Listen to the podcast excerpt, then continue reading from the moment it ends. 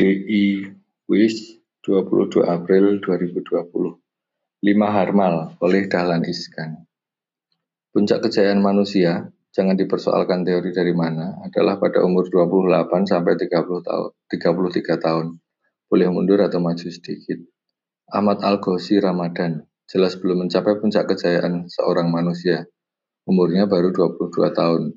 Karena itu Ghosi masih bisa tidak tidur lima harmal. Apakah berarti Gosi tidak tidur sama sekali selama lima harmal? Tentu tidak begitu. Pasti ia tidur juga sebentar-sebentar. Tapi pastinya tidurnya sangat sedikit. Tidak tidur lima harmal bisa juga diartikan selama itu ia tidak pulang.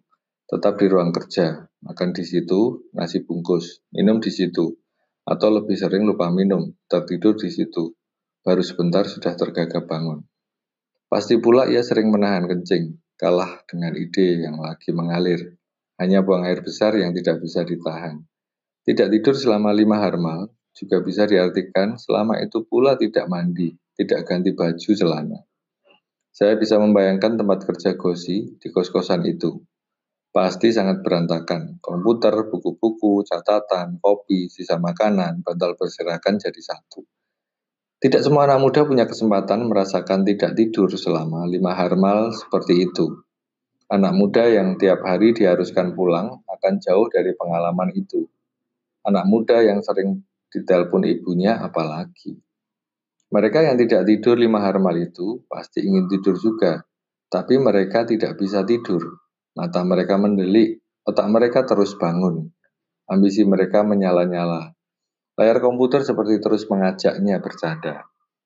Mereka itu tidak stres. Ini bukan tugas dari atasan yang kalau tidak selesai punya risiko dipecat. Mereka lebih tepat dikatakan antusias. Stres dan antusias harus dibedakan, meski akibatnya sama. Tidak bisa tidur.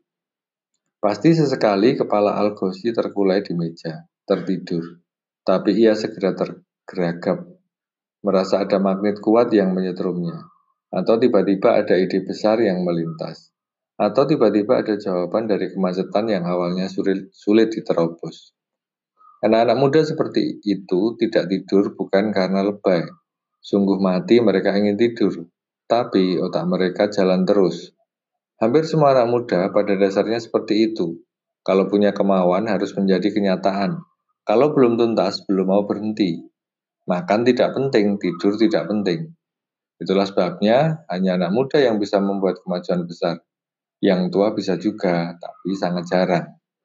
Sudah menjadi sunatullah, anak muda diberi kelebihan fisik, bisa tidak tidur selama lima harmal. Orang tua seperti saya, seperti Dahlan Iskan, tidak tidur 24 jam saja sudah masuk angin, padahal dulu juga seperti itu. Tentu banyak juga anak muda yang kesibukannya dari hari ke hari tidur melulu. Itu tidak salah, nikmati saja. Itu bisa membahagiakan juga, bahkan bisa menguntungkan. Otak anak muda seperti itu bisa lebih awet karena jarang dipakai. Mengapa pada umur 28 sampai 33 tahun saya anggap puncak kejayaan manusia? Di umur seperti itulah tiga kehebatan bisa bersatu di satu tubuh. Intelektual, pengalaman, dan kemudaan. Mereka sudah intelektual, setidaknya sudah lulus S1. Otak intelektualitasnya sudah mendapat pendidikan logika dan sistematika. Mereka sudah banyak pengalaman, sudah lima tahun di dunia kerja. Pasti sudah pernah jatuh bangun atau pernah mengalami banyak kepahitan.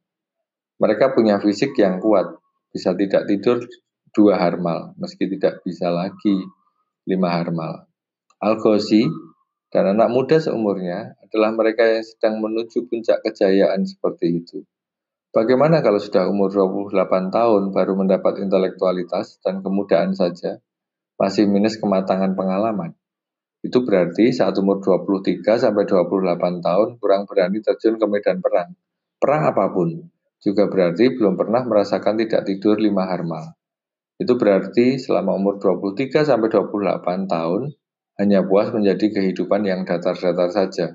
Tidak, tapi tidak ada masalah. Masih ada waktu dua atau tiga tahun lagi untuk banting setir, latihan ambil risiko, Bagaimana kalau sudah 40 tahun belum bisa menggabungkan tiga keunggulan itu? Juga tidak masalah, Anda bisa menyiapkan anak Anda agar jangan seperti orang tuanya. Saya yakin orang seperti Al-Ghazi tidak pusing dianggap lebay. Ia baru pusing kalau ide yang ada di otaknya tidak bisa terlaksana. Fisik yang tidak bisa berjalan masih bisa dibantu kursi roda. Otak yang tidak bisa berjalan maunya hanya seperti jiwa seraya. Dahlan Iskan